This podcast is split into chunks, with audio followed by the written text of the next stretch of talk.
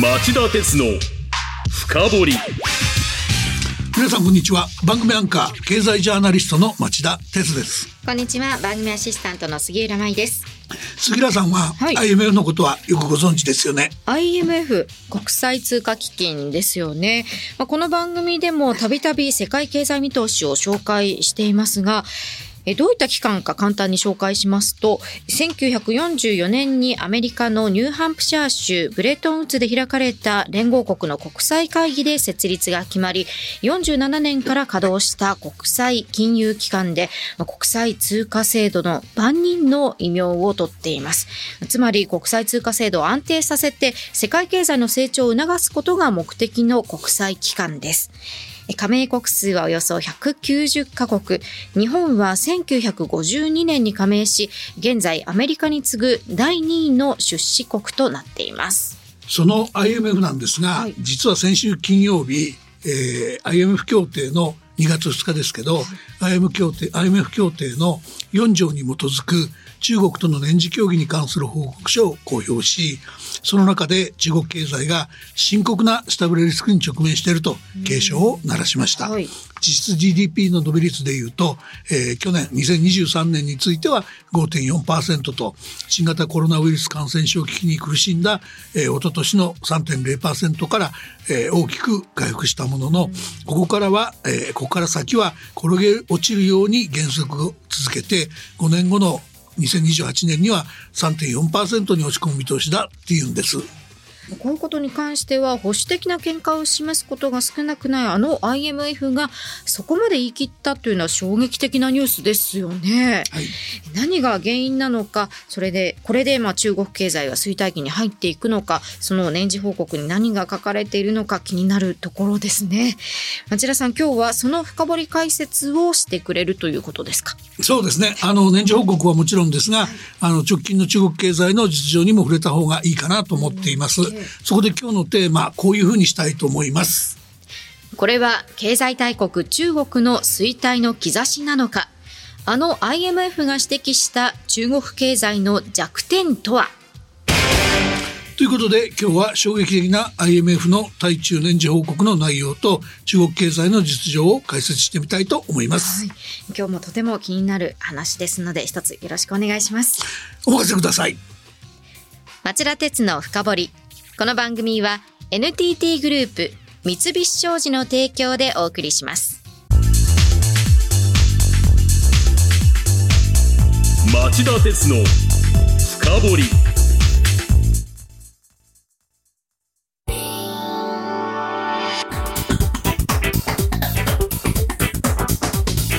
今日の深掘り。改めまして、今日のテーマは、これは経済大国中国の衰退の兆しなのか？あの IMF が指摘した中国経済の弱点とは？はい、えーオープニングでお話ししたように、今日は衝撃的な IMF の対中年次報告の内容と中国経済の実情を解説したいと思います。はい。では町田さん、本題に入る前に、あの IMF が中国経済に関する年次報告を公表した理由というか、この年次報告がどういうものなのか説明してください。はい。あの、番組の冒頭で、杉浦さんは IMF のことを国際通貨制度の番人だと紹介してくれましたよね。ええまあ、つまり国際通貨制度を安定させて、えー世界経済の成長を促す役割を持つ国際機関なん、国際機関なんだと。はい。そうですね。はい。で、そこでその IMF なんですけど、設立を定めた、えー国際条約 IMF 協定というのがあって、その第4条で経済や金融に不安の種がないかを点検するために、通常年に1回 IMF のスタッフが加盟各国を訪ねて、その国の経済と金融の情勢に問題がないか、細かくモニタリングすると定めています。はいそして、その評価や結果をその国と協議した上で取るべき政策を助言するということを、まあ、責務、まあ仕事にしてるんですね。じゃあ何も中国だからとか、何か危なそうな国だからとかいうことではないんですね。違います。はい。あじゃあアメリカや日本も毎年この IMF のモニタリングを受け入れているということですか？その通りです。で、今で言えばですね、ええ、まあ190カ国が毎年受け入れてると。まあロシアはちょっと何年も受けてないみたいですけどね。はい、まあそしてその協議の結果はスタッフによって4条協議報告書としてまとめられ、IMF の理事会に提出されます。で、理事会はこの報告書を討議し、最終的に IMF の公式見解としたものを当該国の政府に送るだけじゃなくて、IMF のホームページで公表する仕組みも持っているんです。で、まあ今回で言えば2月2日に対中年次報告書が公表され、その中で中国経済が深刻な下振れリスクに直面していると警鐘を鳴らした、こういうわけです。はい、では次にその対中年次報告書のポイントを教えてください。はい、えー、IMF はまず去年2023年の中国経済の結果については、えー、新型コロナウイルス感染症危機から脱却して回復軌道をたどり、実質 GDP が国家目標だった5.4%成長、まあ5%半ばの成長をほぼ達成したと、まあ、やや意外なほど高い評価を与えています。その回復の原動力については、主に内需、特に民間消費であり、金融緩和や法人と家計に対する減税、そして、えー、災害に伴う財政の救済策などが後押した。と説明しています。それはちょっと意外ですね。そうですね。あの、当然 IMF のこうした評価について甘すぎるっていう人はいると思います。えー、っていうのはまあ中国に対しては最近統計や各種の調査結果の公表を渋って経済の実態を隠蔽していると指摘する声があるばかりか、えー、中国経済の不調を指摘する調査レポートを出した人をスパイ行為に当たると恫喝するようなこともあったとされているからです。はい、まあ僕も取材していてそういった中国に関する指摘がながち的外れとは言えないなと感じてはいます。ですが、IMF の年次報告は少なくとも去年についてはおおむね国家目標でもあった5.4%、えー、5.5%台半ばの成長を達成したとお墨付きを与えた格好になってるんです。まあそのあたりすっきりしない面もあるわけですね。まあそうなんですよね。あの、すっきりしない面がないとは、えー、僕も、えー、断言はできません。うんえー、実際のところ近年中国で経済の不振や、えー、経済政策の不備が不備を語ることは習近平体制を否定することを意味するので、決して口にできないなどという笑えない話を中国の専門家が日本の専門家にしたというような話も漏れ伝え聞いています。えー、だから去年の結果については IMF との協議に応じた中国側の関係者が統計としての妥当性の議論にあまりきちんと応じなかったのではないかと勘ぐる人がいてもおかしくはないでしょう。しかしまあここではそういう真偽のわからない話はちょっと一旦脇に置いて今回の IMF 報告 IMF 報告で注目すべきポイントとして次の点に目を向けたいと思います。はい、まあ、つまり、結果の妥当性ではなくて、今年2024年以降の中国経済の先行きについて驚くほど強い調子で警鐘を鳴らした点に着目したいんです。ね、はい。えー、ここで、えー、報告書のその部分を紹介しますと、見通しを取り巻く不確実性は高く、既存の大きな不均衡と、それに結合した脆弱性が存在すると。まあこれ僕の役であれですけど、かなり強い調子で警鐘を鳴らしてます。中でも問題がある分野として、不動産セクターでの予想を上回る信用収縮が重荷になり、民間需要と景況感を一段と悪化させるリスクがあるほか、えー、地方政府の財政負担を増幅させる可能性があるなどと、まあ、具体的な問題点を明確に記しているんです。その上で年次報告は現状で予想される中国の実質 GDP の向こう5年間の伸びの推移を明記しています。どんどん下がっていくっていうんですけど、これはあの杉浦さんから紹介してください。はい、去年の5.4%がピークで、以後は今年が4.6%、25年が4.0%、26年が3.8%、27年が3.6%、28年が3.4%と5年連続で急ピッチに低下していくとの見通しとなっています。はい。だからまあ何がポイントかっていうと IMF は不動産セクターの問題を放置せず断固たる措置を取らないといけない。そうせずに中途半端な形で不動産デベロッパーの延命を続けていけば中期的な経済成長率の大幅鈍化は避けられないっていうか、まあ中国経済は衰退への道その岐路に今立ってるんだとそういう趣旨のことを言ってるわけです。はい、でこの番組では以前にも中国のエバーグランデこと恒大集団やカントリーガーデンこと碧桂園といった大手の不動産デベロッパーが深刻な経営危機に陥っているというニュースをお伝えしましたよね。で、IMF の年次報告のポイントを聞いていますとも、ああいったデベロッパーの再建が依然として遅れて事態がむしろ深刻になっているということを言っているんでしょうか。この中国の最新の状況というのを聞かせてください。はい、その中国経済の実態に話を移していきますと、まあ、基本的には杉浦さんが言う通り、えー、不動産デベロッパーの不良債権処理が遅々として、えー、進んでおらず、これが IMF の言う中国経済の最大の懸念材料ということです。で、最近の動きからその状況を説明しますと、えー、外伝は香港の高等法院、これ日本の高等裁判所に相当するんですが、ここがまあ先月1月29日、えー、経営再建中のデベロッパー大手、恒大集団に対し、実質的な法的整理命令にあたる生産命令っていうのを出しました。はい、まあ、振り返れば、恒大の経営破綻が浮き彫りになったのは2021年9月のこと、えー、経営が自ら未曾有の危機にあると破綻寸前に陥っている事実を認めたのを手始めに、その年の終わりには、えー、広東省が監視チームを会社に送ったり、同じ時期にアメリカドル建ての利息を支払えず、格付け会社が相次いで部分的債務不履行、デフォルトに陥ったと認定したりもしました。まあ、この間、中国政府は一旦経営の全面的関与を打ち出して破綻そのものを回避させました。ところが膨大な債務の整理は遅々として進まず、この間だけでも2年4ヶ月の歳月を無駄にした格好なんです。その間に事態は深刻さを増してきました。まあ、そもそも香港高等法院に生産命令の、えー、発出を求めたのも債権処理の遅れに苛立った海外の債権者投資ファンドでした、はい、一般的に香港は中国本土より債務の整理が進みやすいとされています。中国本土は法的な債務の整理制度が、えー、十分に整備されていない上司法判断そのものが当局の意向に振り回されがちだからです、うんこれがまあ海外債権者が香港での手続きを中国本土でなく香港での手続きを絶望した理由でもありました。はい、で申し立ては1年8ヶ月ほど前の2022年6月のことだったんですが、まあ、法的な手続きがスムーズに進まなかったのは会社が、えー、命令を回避しようとあの手この手で期日が近づくために新たな債務再建案の提示を繰り返し高等法院に結論を先送りさせてきた経緯があったからです。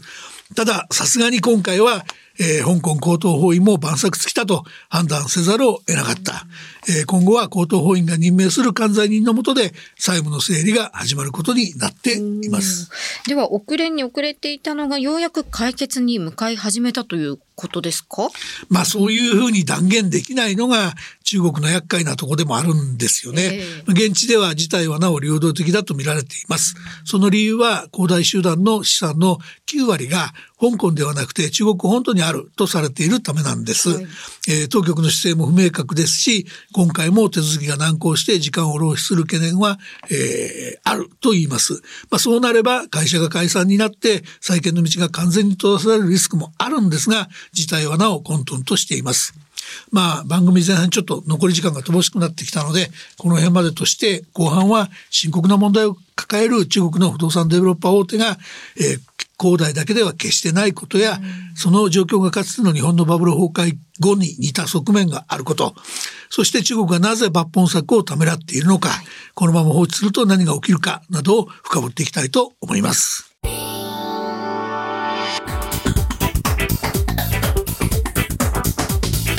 今日の深掘今日のニュース深掘りはこれは経済大国中国の衰退の兆しなのか。あの IMF が指摘した中国経済の弱点とはと題してお送りしています。番組の前半は IMF がこのほど不動産セクターの問題を放置すると中国経済は低成長国家に転落しかねないという年次報告書を出したにもかかわらず中国の実情を見ると問題が最も深刻なデベロッパーの一つ恒大の再建処理は遅々として進んでいないというお話でした。はい、えー、そこで後半はまず中国全体というか他の不動産デベロッパー大手の状況を見ておきましょう。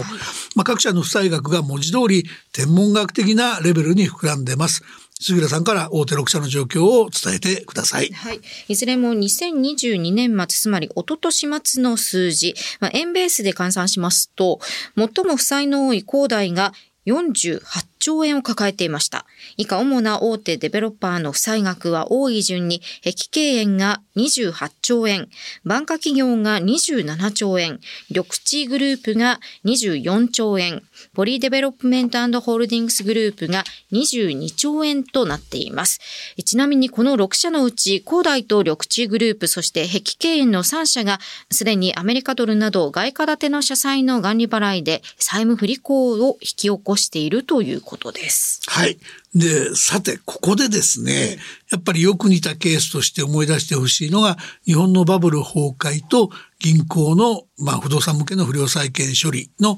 話ですよね。まあ、今から振り返ると、日本の銀銀行は、えー2005年3月まで、3月期ままでの、えー12年間に、えー不良債権の処理に実に96兆4199億円を費やしました。まあ、これが俗に不良債権処理に100兆円と言われたゆえんでもありますよね。えで、これに対して中国の不動産デベロッパーですが、今、えー杉浦さんが紹介してくれた大手の6社だけで150兆円を超す負債を抱えています。で、肝心の業界全体で一体どれくらいの負債が不良債権化しているかといったデータは今日まで全容と信頼に足るものが全く開示されておらず、見当もつかないのが実情なんです。ええ日本の新聞なんかで報道されている数字は、とっても小さな、えーデベロッパーとか、早い時期に、えー中国政府によって不動産デベロッパー向け融資の引き上げをさせられた一部銀行のものなので、全く信頼に足りないものとしか言いようがありません。はいまあ、しかしその一方で、杉浦さんが指摘してくれたように、6社のうち3社がすでに債務不履行、デフォルト、デフォルトまで引き起こしており、債権の相当部分が傷んでおり、事態はかなり深刻だとみなすのが、まあ常識的な判断と言えるでしょう。中国の不動産デベロッパー大手が揃って大規模な債務整理を余儀なくされていることは間違いないと思います。確かにそう考えるのが常識的ですよね。で、合わせてですね、ええ不動産セクターの問題と密接に関連する問題を抱えているとみなさざるを得ない、まあそういう危ういセクター、部門が2つ中国にはあります。はいまあ第1は、えー不動産デベロッパーに巨額の資金のつなぎ融資をしてきた金融セクター。まあ、中でも、えー特に、まあ、シャドーバンキング、影の銀行なんて呼ばれている部門がそうなんです。シャドーバンキングには、えー中国政府の指導で数年前に銀行が不動産デベロッパー向け融資の自粛や回収を始めた後も不動産デベロッパーに資金を供給し続けた金融機関が多いと言われてるんですね。ええで、昨今は不動産デベロッパーの資金繰り難に直面して、建設途上の物件を完成させて引き渡すことができず、シャドーバンキングへの資金返済が随所で滞っています。まあ、このためシャドウ、シャドーバンキングの方は短期金融商品の体裁をとって、富裕層や法人顧客から集めた資金の利払いや償還の返済が続出しています。この結果、中国経済は信用の収縮に見舞われて、家計全体の消費や民間企業の設備投資が落ち込む事態に陥っているというわけです。これは深刻な状況ですよね。ではもう一つはどういう問題があるんでしょうか？はい、もう一つのセクターですが、不動産デベロッパーの経営不振が地方政府の財政を圧迫している問題が見逃せません。はいというのはこれお国柄なんですが、ええ中国は土地の、えー個人の土地の所有を認めていない。そこで、えー中国の地方政府は土地の使用権、まあ、使う権利を積極的に売却して、その収入を税収と並ぶ財源の柱にしてきました。うんはいところが今回の不動産不況の結果土地の使用権が思うように売却できず財政難に直面しているというわけです。まあ今地方政府の財政はかつてない逼迫に直面しています。この逼迫は地方のインフラ投資資金を細らせるだけでなく地方の行政サービスの低下や地方振興策の停滞を招く深刻な問題になっています。まあ、一連の惨状を見れば IMF が今回の対中4条協議報告書で迫ったように不動産デベロッパーセクターに対する断固たる政策行動が中国経済の行方を大きく左右するポイントであることは明らかと言えます。そうですね。これだけ深刻な状況で、なぜ中国政府は機敏な対応をしないんでしょうか？そこで影を落とすのは、はいまあ、共産党の権力闘争なんですよね。習近平国家主席が、まあ、去年亡くなった李克強前首相との権力闘争の過程で、李克強氏らの一派が主張して進めてきたセンプロンと呼ばれる、えー、経済政策哲学が貧富の格差を生んだと批判し、格差縮小を目指す共同富裕構想を掲げてきたことになってるんですが、はい、このセンプロンってあの、シャンパンのツリーの上からバーッと広がっていく、うん、ああいうので、その、最初に儲かった人が広が、広げていけばいいという話だったんだけど、うんうん、それがダメなんだっていう話ですね。で、ただ、その共同富裕の方も、実態は貧しい人を豊かにする、底上げするっていうんじゃなくて、えー、豊かな人の成功を抑えることに主眼がいっちゃってて、まあ銀行に不動産デベロッパー向けの融資の自粛引き上げを求めるようなものだったわけです。で、こうした形で中国の不動産バブル潰しが始まりましたが、事態が深刻化してみると、政策的な間違いを正すことができないという、まあ深刻な状況に陥ってしまったわけです。で、完全に潰すと、お金を払ったのに不動産を手に入れられない人が続出し、習近平体制への国民的な不満を高めることになりかねませんし、だからといって手こ入れに動けば、習近平習習近平体制の目指した経済政策、共同富裕、まあ、政敵を葬った政策哲学の大間違いを認めることになってしまう。このため、一転して潰しかけた不動産デベロッパーに対する政府の管理を強め、えー、各社の延命に走り、結果として抜本的な債務整理の断行を阻む結果になってしまったわけです。まあそうこうしているうちに早数年を無駄にしてしまったということもあります。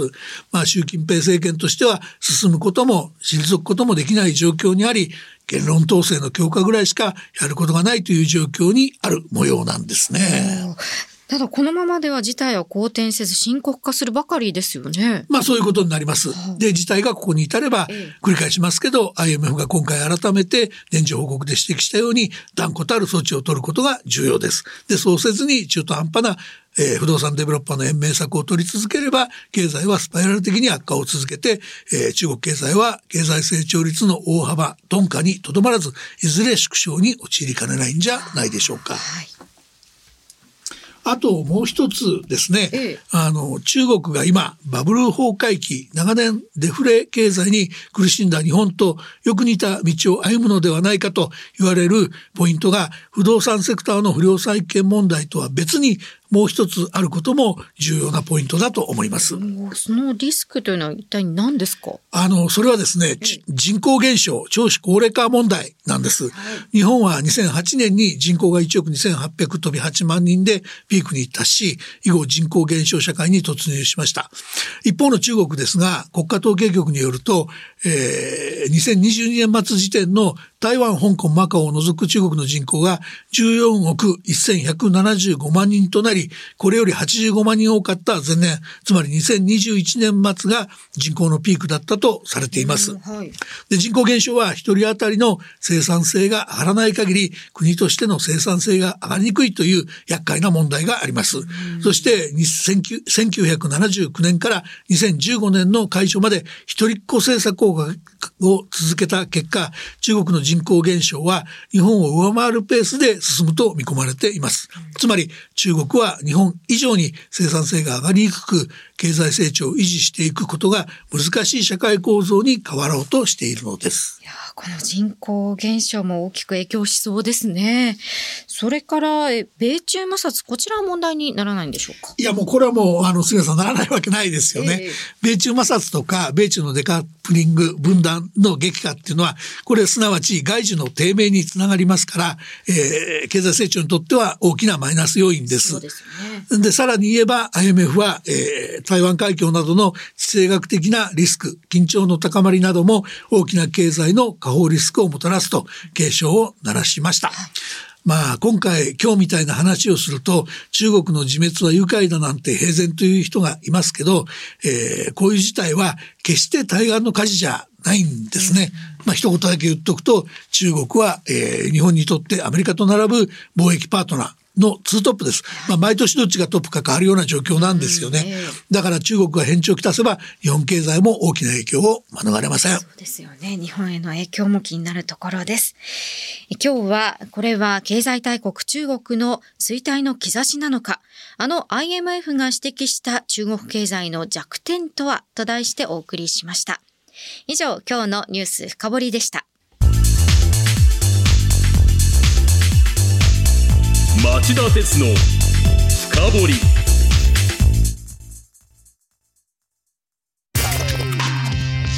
町田鉄の深掘りこの番組は NTT グループ三菱商事の提供でお送りしました。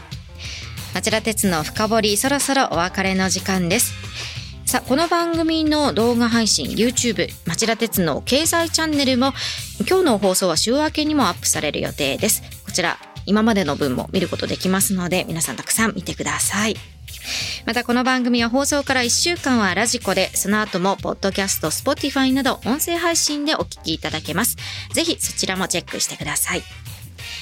町田徹のふかぼり。それでは来週金曜午後4時に再びお耳にかかりましょう。さよなら町田徹のふかぼり。